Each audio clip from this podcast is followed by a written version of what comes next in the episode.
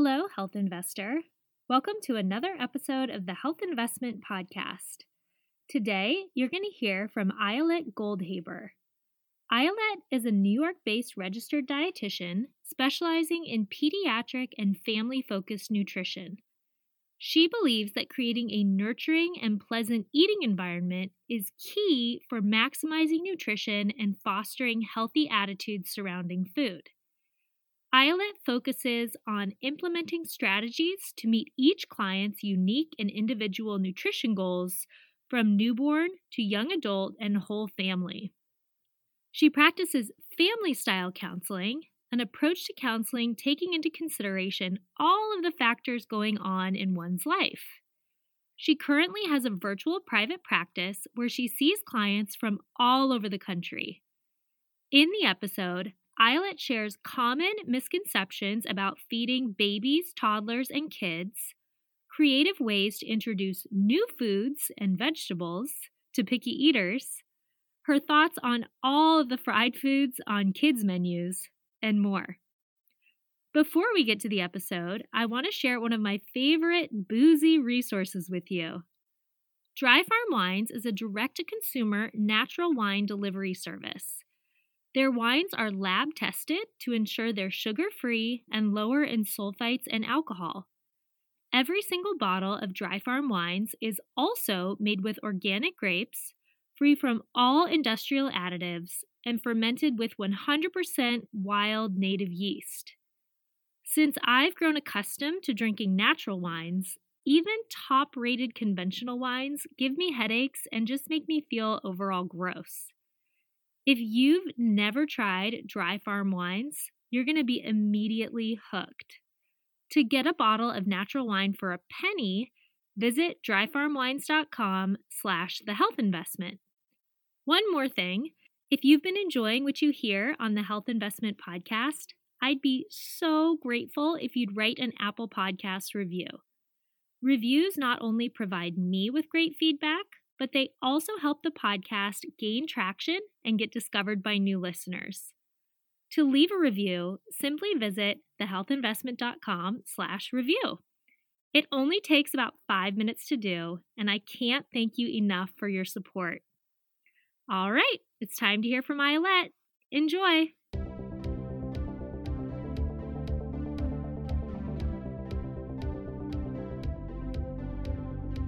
I'm Brooke Simonson certified nutrition coach, and your host of the Health Investment Podcast.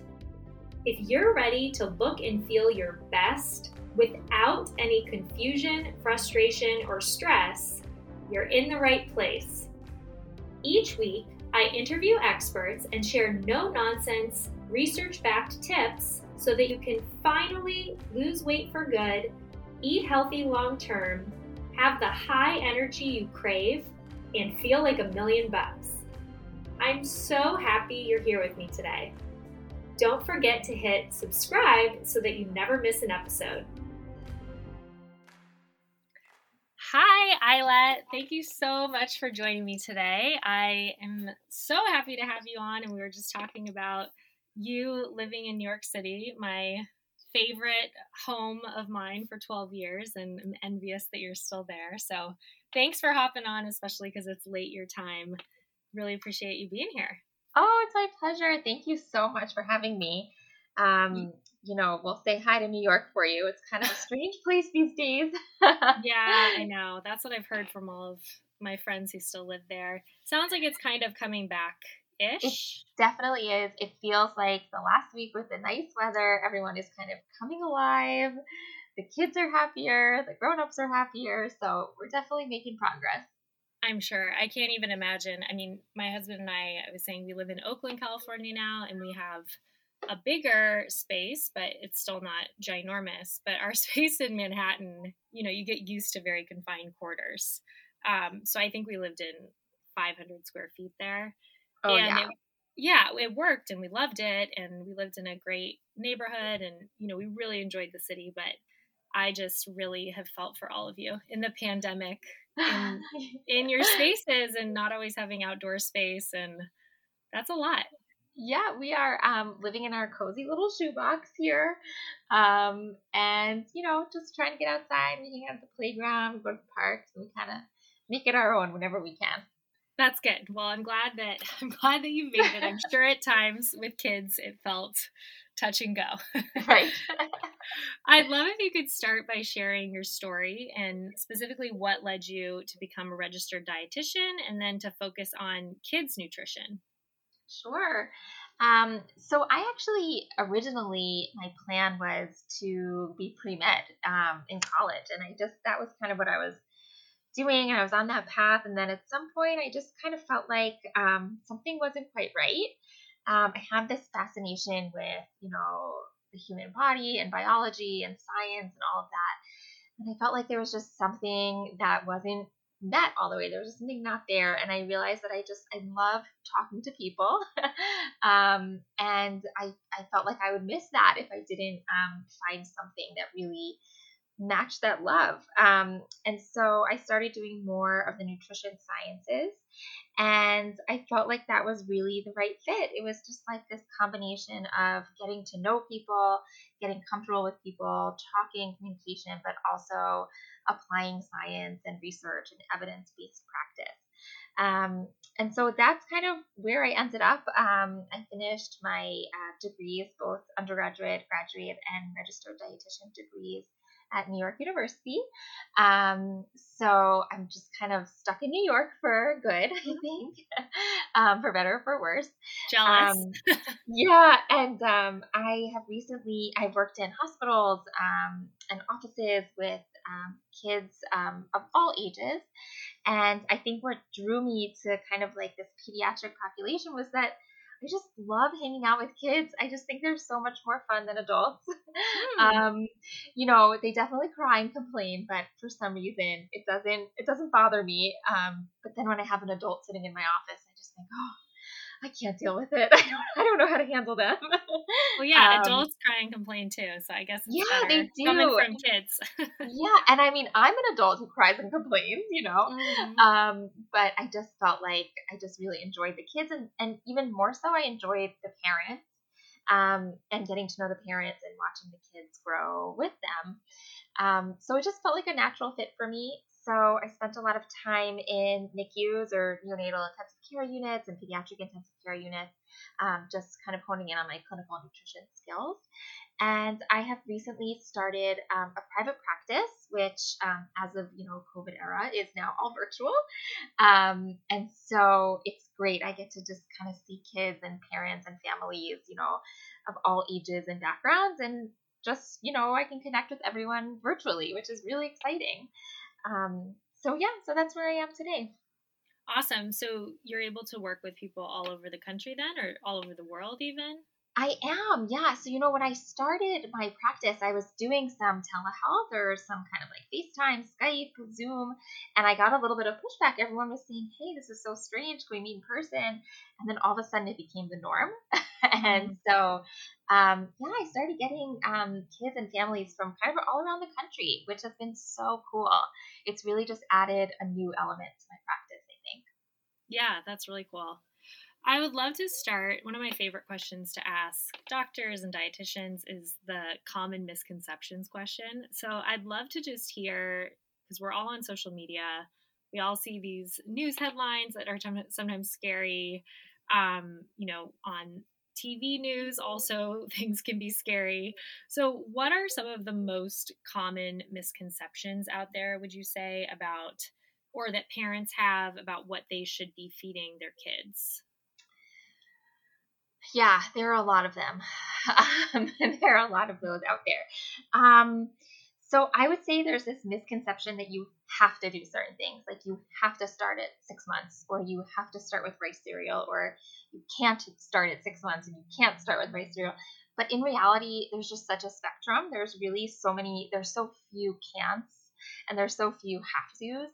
Um, there's so much flexibility when it comes to feeding kids. And I think that's really important and empowering for parents because, like you said, we just get so, information overload from all different sides and sources. Um, so, so important to know that there really is no have to and really is no can't. um, mm. So I, I find that to be really, really helpful and important.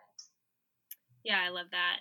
I'm sure I was mentioning off air, I don't have kids yet, but I think even just feeding ourselves as adults, it can get really muddled. Mm-hmm. And I can't imagine then when you're responsible for another human being and hoping that that person grows and thrives.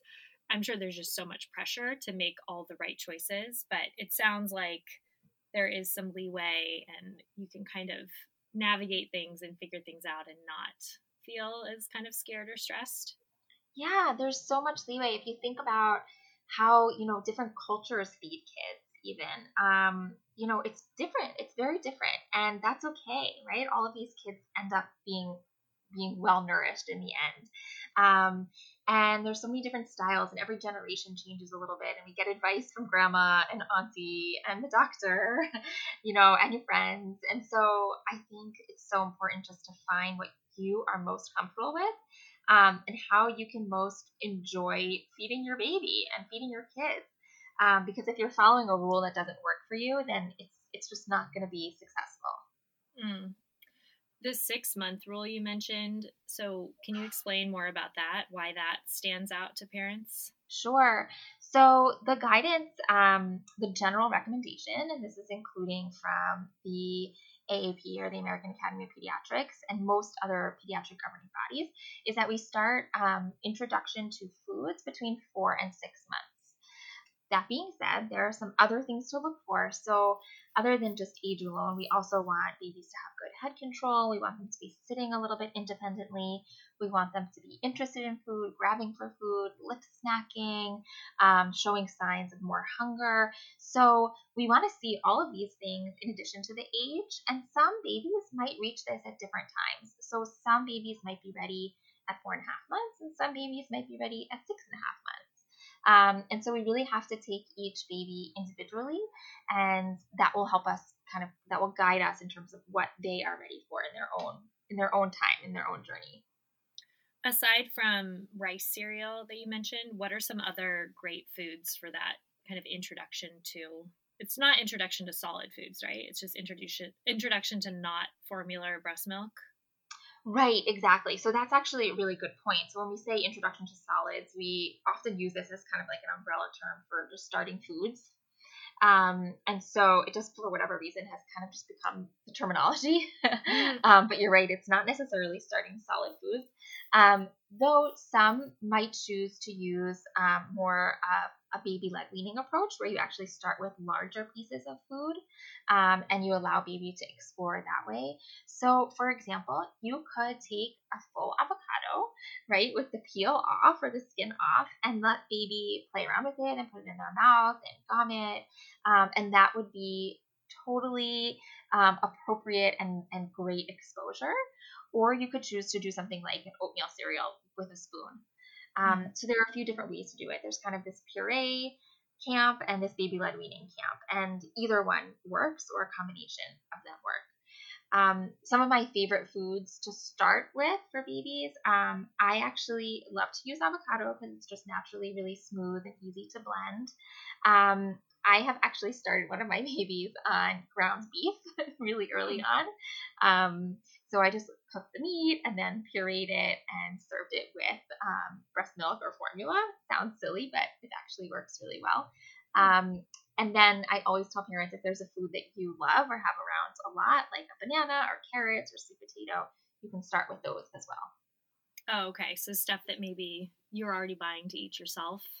Definitely. yeah. Just kind of mash it up. Yeah, definitely. Anything that you're eating, ultimately, the goal is for baby to eat what you're eating. Um, mm. So, you know, after you've introduced a few foods, say you're having um, like pasta and meat sauce for dinner, you could throw that in a blender and give it to baby. Um. There's nothing wrong with that. It's great. It's flavor introduction, protein, carbs. So, yeah, definitely. The goal is to start eating the way that the family eats. Oh, yeah, that's really, I don't think I've ever heard that before. So, the idea being that they get accustomed to eating the things you're cooking, I guess. Yeah. Is it easier down the line when, does that prevent maybe the picky eater in the toddler stage? Well, it's hard to say what's going to prevent that. Um, and so I would say it, it just it makes the feeding experience so much more pleasant when you don't have to go above and beyond to prepare something that you don't usually prepare. Um, mm-hmm. you know, your baby is not terribly discerning and they don't need like a four course meal or like some fancy recipe. Um, so if you're eating um, an onion soup, then you could puree it and give baby an onion soup. Um, it just it makes the family eating experience so much more realistic and doable if everyone's eating the same foods. Right. Or maybe they're getting a four course meal, but it's just blended up. so right. They right. don't know it. exactly. Yeah, that's cool. Okay, that's a cool tip.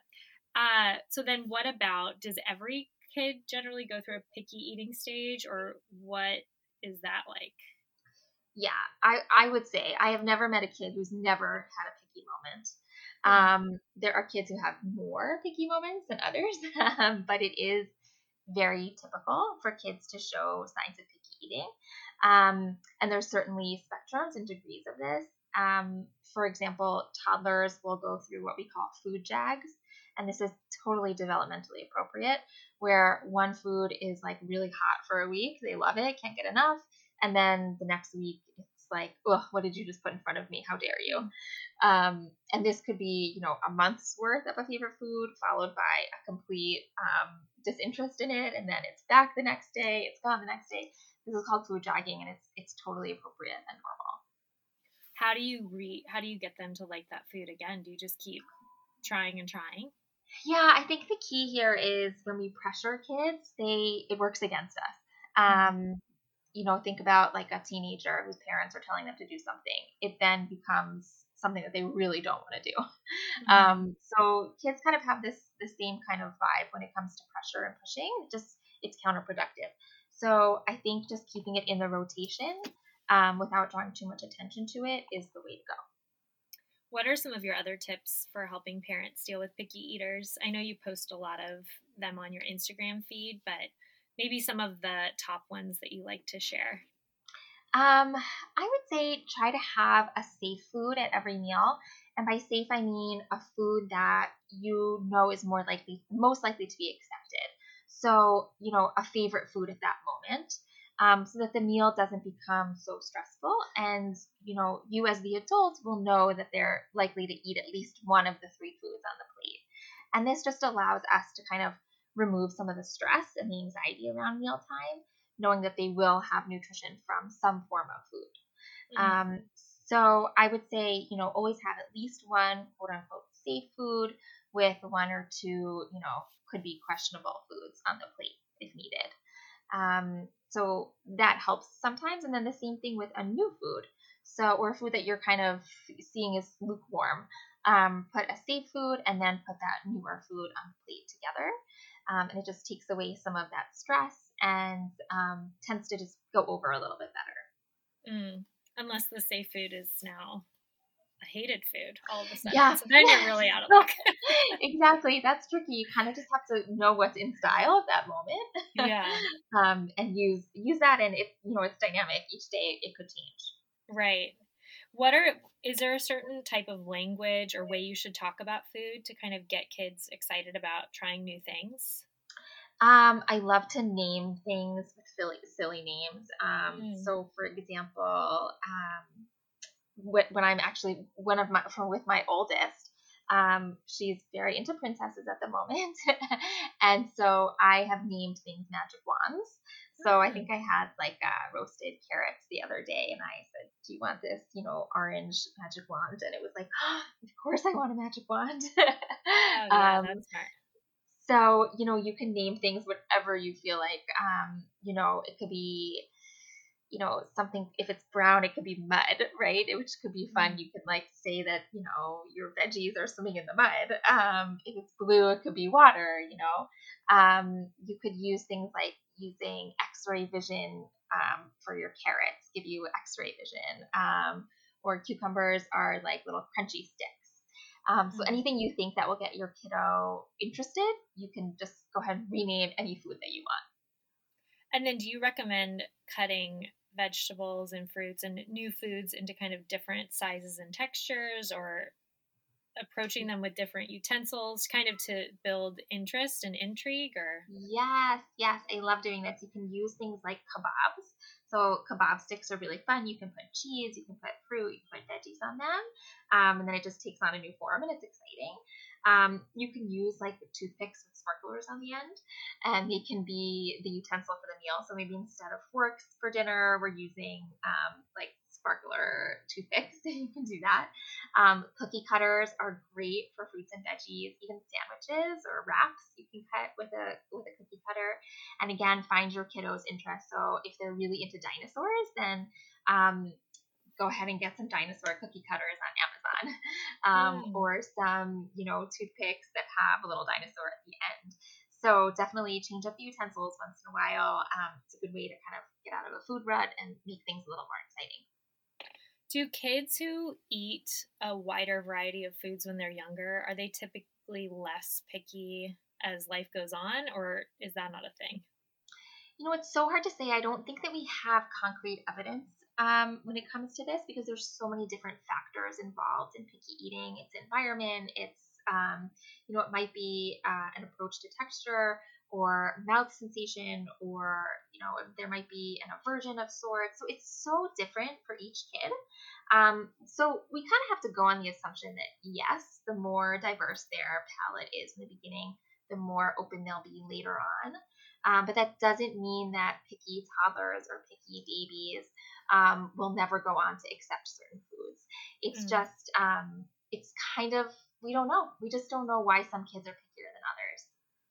Yeah, it's so fascinating. Um, my husband is the eldest of seven, and his the youngest one is 16 right now and so my sister-in-law but when i first met her i just found it so interesting because she when I met her, I think she was nine, and she her favorite foods were soup, especially clam chowder and oysters, which was shocking to me for a right. nine year old. And I don't think the others, you know, had eaten those things yet, or I don't know that. I mean, how did that happen? You know, it's just so interesting. How do you feel about parents quote unquote sneaking fruits and veggies into kids' meals. I see kind of two different schools of thought on that. Yeah. So this is so interesting, and it, you know, it's such a like a generational shift. I feel like it used to be really in style to do this, and then it went out of style. I don't know that it needs to be called sneaking. I think you just be simply putting vegetables in foods. Um, mm-hmm. So I don't think that we really need to approach it as a as a secret or something sneaky. Um, there's nothing wrong with just putting vegetables in other foods, right? Like meatballs could could have you know shredded spinach in them, and that's okay. Um, you know, and if the baby or the toddler is eating it and doesn't like that part, then you can say, yeah, there's some spinach in there. Do you want me to just move it to the side for you, or do you want to work around it? You know, um, so I definitely I don't love the idea of sneaking anything. And also, kids are so much smarter than we give them credit for. Um, and it doesn't work. it often mm. backfires. So mm-hmm. I would say instead of thinking of it as sneaking, I would just say you're just adding it in, simply put. I know there's a broad spectrum in terms of ages of kids. What what ages specifically would you say that you work with? Do you work with just through toddler age or? Um, so I actually work with as young as infants or you know newborns or, or preemie babies um, through I would say young adults, so like oh. teenagers. Oh, oh wow. Yeah. Okay, cool. Well, then this question will be great. Um, how much protein do kids need at different stages of their life? Um, so there's definitely actual numbers for this, um, and we could look it up and, and actually get the numbers for that. Um, but generally speaking, kids do meet their protein needs pretty easily. Um, and so as long as there's a source of protein at each meal, generally you're good to go. Hmm. Um, so I tell parents that not to worry about numbers specifically and more about diversity and um, the quality of the food. So again, as long as there is a protein pretty much, you know, three times a day at each meal, you're mostly covered. Got it. And then what are some of the best proteins for kids or maybe the ones that are the most approachable for them? Um, so interesting. I just was actually getting a post ready for this to do um, like no fuss packaged proteins um, because I think sometimes we think about how we have to like make a huge steak or a fancy chicken recipe, um, but actually protein can be really simple. So something as simple as just sliced cheese is a good protein. Um, beans that are ready to already cooked are, are great. It's a good source of protein. Um, edamame is a great source of protein, and kids will often, especially the older ones or the teens, love to just pop edamame. You can get frozen edamame and just add sea salt, or you can get it already salted. It's super easy. Um, and then, of course, there are the obvious ones like the poultry and the meat. Um, so, really, any protein works. Um, even just a quick hard boiled egg does the trick. Mm. Yeah, for sure. Uh, and then, it, what about milk? Should kids be drinking milk, or there's so many alternative milks out there now? What are your thoughts on cow's milk? I guess. Um, I'm a big fan of dairy fat for kids who can have it, right? Of course, there are kids who may be allergic or sensitive to it, and that's a different story. Um, and for them, we certainly just want to make sure that we find an alternative um, or just get calcium from other sources. I think dairy fat is really important for kids, um, and I'm all for it. That being said, I have a baby who never took milk. after transitioning from breast milk, he just would not have it and does not drink milk. Um, I've tried everything in the book. So it is definitely not um, the be all end all. You can still get the same nutrition um, elsewhere. You can still get it through other foods, but um, if kids are open to it and they like it, I think it's a really great source of healthy fat, protein, um, vitamins, minerals. So I'm, I'm all for it. And then, do you recommend alternative milks as well, like oat or almond, or would you say stick to cow's milk or dairy milk? I find that um, if dairy milk is well tolerated by the child, then it's it's usually the best choice. Um, a lot of the alternative milks, unfortunately, do have a lot of additives, so you just have to work to find one that's more natural. And then um, you do want to make sure that you're getting the vitamin D in there um, which is often missing in some of the alternative milks, and you're avoiding things like the added sugars. So as long as you find a more natural version, I think it's okay. But if you can, I would stick with dairy milk. Got it. And then what about juice? I know this is probably a hot topic. yeah, I'm kind of a I'm kind of a no juice kind of person. Um, I think it should be reserved for random occasions. Um, I don't think that juice really needs to be in the home unless it's like a, an occasion, right? So, you know, I, I was at a farmer's market the other day and I found apple juice and I was so excited about it and it was really exciting and we drank it. All the, the kids loved it. Um, but I would say on, you know, usually or on a normal basis, I would try to avoid it um, just so that we don't have too much extra sugar floating around. Are a lot of those juice or they're not juices, but they're like those smoothie packs. Do a lot of those have a bunch of added sugar, or are they more kind of not added sugar or natural sugar? Um, you mean like the naked juices, or like or like yeah? Do, oh, do they make those for kids too? The little pouches. Oh, they do make pouches, yeah. Um, but I would say like a, lo- a lot of these juices on the market do have added sugar. Yeah. And then the other part of it is if you just juice a fruit, for example, then you are missing a lot of good stuff. You're missing the fiber from right. like, the pulp. Um, and if you just have the juice, then it's just not as good as eating the real thing. Um, so, and it's a big, it's a significant sugar load, right? So, again, it's like one of those things that isn't the worst thing. I would say once in a while, go for it. You know, if you're out of there or you find something exciting, try it. But um, I think I would steer clear on the regular. Right, that makes sense.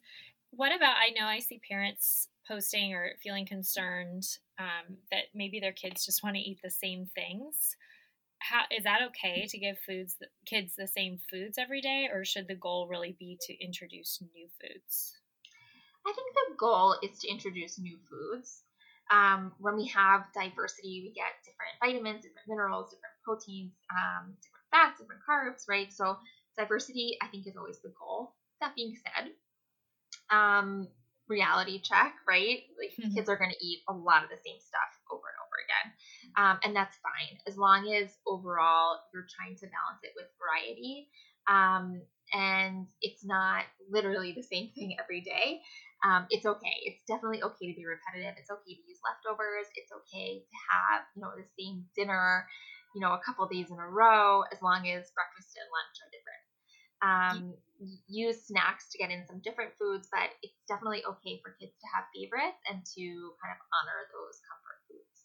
Kind of like adults, I guess, right? Yeah, exactly. we have favorites. I would say we in this house we eat kind of the same things. Yeah. With a little tweak on them here and there, but over and over we kind of make the same stuff. So. Yeah, I mean, I think that that's that's normal human habit, and I think um, especially for busy parents, it's hard to try to get something different every single night or every lunch and breakfast, especially now many of us are working from home, and it's just it's hard. It's really tough. Um, so I think as long as there's a repertoire, like as long as there's multiple favorite foods um, or multiple kind of same foods, so to speak, um, then that's fine. I think the goal is always diet expansion, but being realistic and kind of allowing those favorites frequently is okay too. You mentioned snacks, and I'm wondering do kids need snacks? And if so, how many snacks a day? I'm a huge fan of snacks for kids. Think it's really helpful for a lot of reasons. Um, I think some meals are just not, uh, sometimes they just don't go well. Like there's a meltdown or they're too tired or um, it ends up just not being great. And having snacks built into the day kind of takes the pressure off of the meal. Um, and it allows kids to just catch up on any nutrition that they're missing from meals. Mm. So I'm a big fan. I generally say, you know, depends on the age, but mostly, you know, starting in toddlerhood, I would say the goal is three meals and two to three snacks per day. Mm.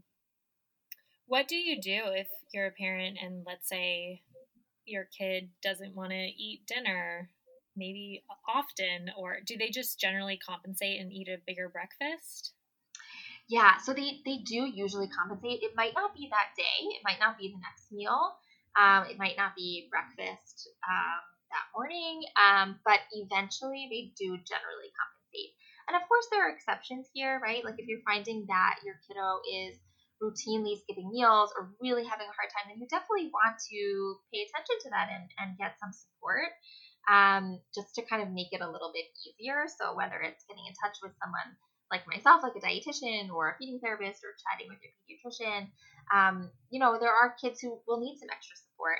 But overall, meal skipping happens. Um, and I like to say there's always going to be one not great meal. So I would say, generally speaking, normal would be one good meal, one eh meal, and one meal. mm. And are most kids kind of consistent with their good meal, or it just changes all the time? I would say they go in phases. You know, mm. um, in my house right now, one of my kids is just like not a breakfast person. It just doesn't end up happening, and then um, she's a huge dinner person, right? And then every few weeks, this kind of changes um, and rebalances itself. So it's some kids are consistent, and some kids will kind of alternate. Mm-hmm. What are some of the traditional kind of things you could offer, let's say, for a toddler for healthy breakfast foods, lunch foods, and dinners? Like, what are some of the things you give your kids often?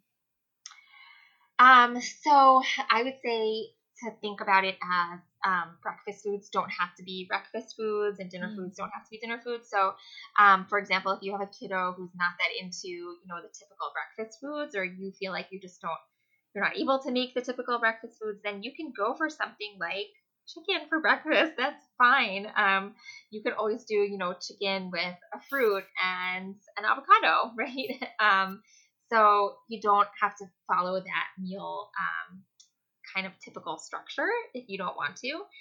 But I would say always look for your protein and kind of build around it. So cheese, yogurt, cottage cheese, ricotta cheese, these are great um, to use at any meal if you're a dairy eating kiddo.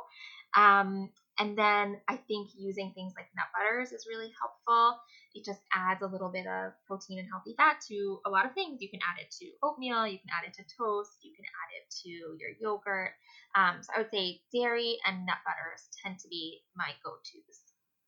So, and then you were saying kids kind of will alternate with what what meal they eat more of or less of are they pretty self-regulating should parents just kind of know that their kid will eat when hungry and won't when not or is like you said, it's maybe special cases here and there, but do kids generally kind of self regulate their hunger? Yeah, actually, very well said. they do.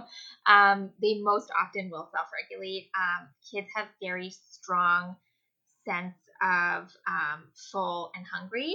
And as we get older, that um, ability to sense those feelings actually decreases. And it's harder for us to figure out when we're full and when we're hungry. But kids have a much more intact sensation for those things. Um, so we definitely want to listen to them. They know usually better than we do when they're hungry and when they're full. Mm. I'm curious to know your thoughts on whenever you go to a restaurant, the kids' menu is all mostly fried foods or not the healthiest options.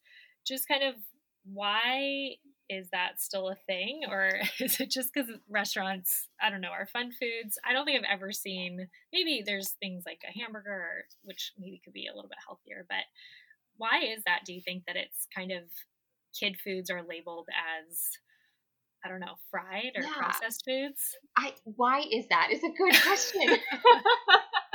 I wish I really I really wish I knew. yeah. but yeah, I mean that that is very often the case. And I mean, there's a few ways to go about this. One is if you generally have a pretty healthy home and you feel like your kids have a pretty diverse diet and you're generally kind of staying away from fried foods and you get a decent amount of fruits and veggies in there, then going to a restaurant is a good opportunity to say, you know, hey, let's order off the kids menu, right? Let's mm-hmm. this is the mm-hmm. time to have chicken nuggets and french fries. And that's fine. I think teaching that to kids is really important that we don't have to deny them, you know, a common food. We don't have to feel guilty or upset about it, um, but rather just enjoy what's there. So I, I would say that's the approach I would take at restaurants. Um, I think also realistically, taking kids to a restaurant is is not always easy. Um, there's tantrums, they need distraction. Um, it's hard to sit still. So, you know, having a novel food is actually a great way to make it a fun experience. So, I wouldn't worry too much about it. Um, so, yeah, I mean, the goal is just healthy household, and then it allows us to have these kinds of chicken nuggets kind of fiestas once in a while. Right. I mean, so many of the things you're saying remind me of working with clients with nutrition. It's, you know, what you eat most of the time matters more right. than what you eat every so often. So fun foods are fine. Um, but yeah, it is so interesting because, you know, you'll be at a restaurant and there's all these fantastic foods on the menu, and then the kids' menu, it's usually, you know, like chicken fingers and fries and stuff. And I don't think it's really like that in a lot of other countries, or I haven't seen that as much, or maybe it's kind of trending that way more now. Um, but I guess that's kind of an interesting American thing. Yeah, it's it's kind of a bummer. Yeah. but you know, again, like as a parent, I just think that we can't get hung up on it. We just have to kind of throw our hands up and say, like, okay, this is what we're gonna eat today. Um, and I think it's so important that kids see how flexibility plays into this. Um, you know, like there are times for junk food and there are times that it's it's not appropriate to have junk food. Um, so showing them those times is, is part of the overall lesson and, and it's okay. And something else I hear you saying is just the importance of not sort of demonizing foods or labeling foods as bad, because I'm sure that then later in life could lead to maybe disordered eating or other problems down the road. Yeah, absolutely. Definitely. Um, I mean, kids look at us so much for for attitude and approach, and I think when we show them um, just what you said, that it, it, we don't we don't have to feel one way or the other. We don't have to feel sad or upset about something. We just have to again like know what the normal is, right? And the normal is general healthy eating, um, and we don't have to feel badly about foods ever. Um, something that I a tip that I once heard and has really helped me a lot is to offer um, a piece of like a cookie or something with a meal. And I've found that to be really helpful in my own household um, when I have a kid or one, one of mine are asking for a cookie or something that's like a junk food and it's dinner time. And instead of getting all riled up and saying, no, it's not cookie time, it's chicken time, um, I just put like half of the cookie on the dinner plate. And I find that it works really well. It, it kind of takes away that stigma of I have to eat in order to get another food. Mm, hmm Yeah, interesting. Do they usually eat the cookie first? Yes, definitely. Because I would too. Who wouldn't want to eat the cookie first? Yeah. Especially when there's sprinkles involved. It's really hard to resist. I think it would be more concerning if they didn't eat the cookie first. Right. I'd be like, what is wrong with this kid? I would also love to know your thoughts on supplementation. Is it important for most kids to take some type of multivitamin, or is that not as important if they're getting a lot of whole food variety? So, if kids are eating um, a variety, so if you're having like vegetables and fruit each day, so I would say if you're having at least you know two servings of a vegetable or a fruit each day, and you know getting most of your meals in, then a multivitamin generally is not necessary. Um, there are some exceptions, of course. Definitely, the more picky eaters, I would say a multivitamin is a good idea. It's kind of like a little insurance plan. It just provides backup. It just, you know, gives us a little relief that they are getting the vitamins and the minerals they might be missing out on. Um, a child who has something like celiac disease or um, extensive food allergies where they're eliminating um, whole food groups or multiple food groups, I would say they definitely should take a multivitamin too. Mm. A lot of what you've been saying, I'm, I guess, not surprised by, but it seems a lot of feeding kids also is just how can you as a parent feel kind of confident and less stressed like the restaurant situation or if a multivitamin help multivitamin helps you maybe to feel better that your kid is getting all of their nutrition need, needs met then maybe that's a good option. Um, but i didn't i guess before i talked to you realized that realize that the parents kind of well-being also matters a lot in kids nutrition. Yeah it's so important because they can really sense it yeah. Um, and so I think our stress really rubs off on them. And so our approach to food really dictates their approach to food in a lot of ways. And it's so hard as a parent to like avoid that temptation to be so stressed. um, yeah. Parenting is so hard. Um, so I, yeah, I, I feel that whatever, you know, when I'm working with clients, really whatever I can do to kind of empower you or to help you feel safer or more comfortable ultimately affects your child for the best. And I think, again, I don't have kids, but it seems like kids are pretty resilient, right? oh, yeah. I mean, think of how many of us grew up on ice cream and cookies every day. yeah, for sure. Lots of ultra processed foods and different yeah. things. Yeah. Yeah. So they're going to be, you know, generally they're going to be fine. yes, definitely. I mean, think about how much food coloring we all had. I mean, whether you grew up in the 80s or the 70s or the 90s, I mean, we've all had some really wacky foods out there. Um, you know, there's a lot of different food fads and phases, and so definitely resilient, definitely. Well, I'm again so grateful for your time. But the final question I'd love to ask that I ask all of my guests is In your opinion, what does it mean to make the health investment? And feel free to take that gearing it towards children or just in general, however you want to tackle that one? Sure.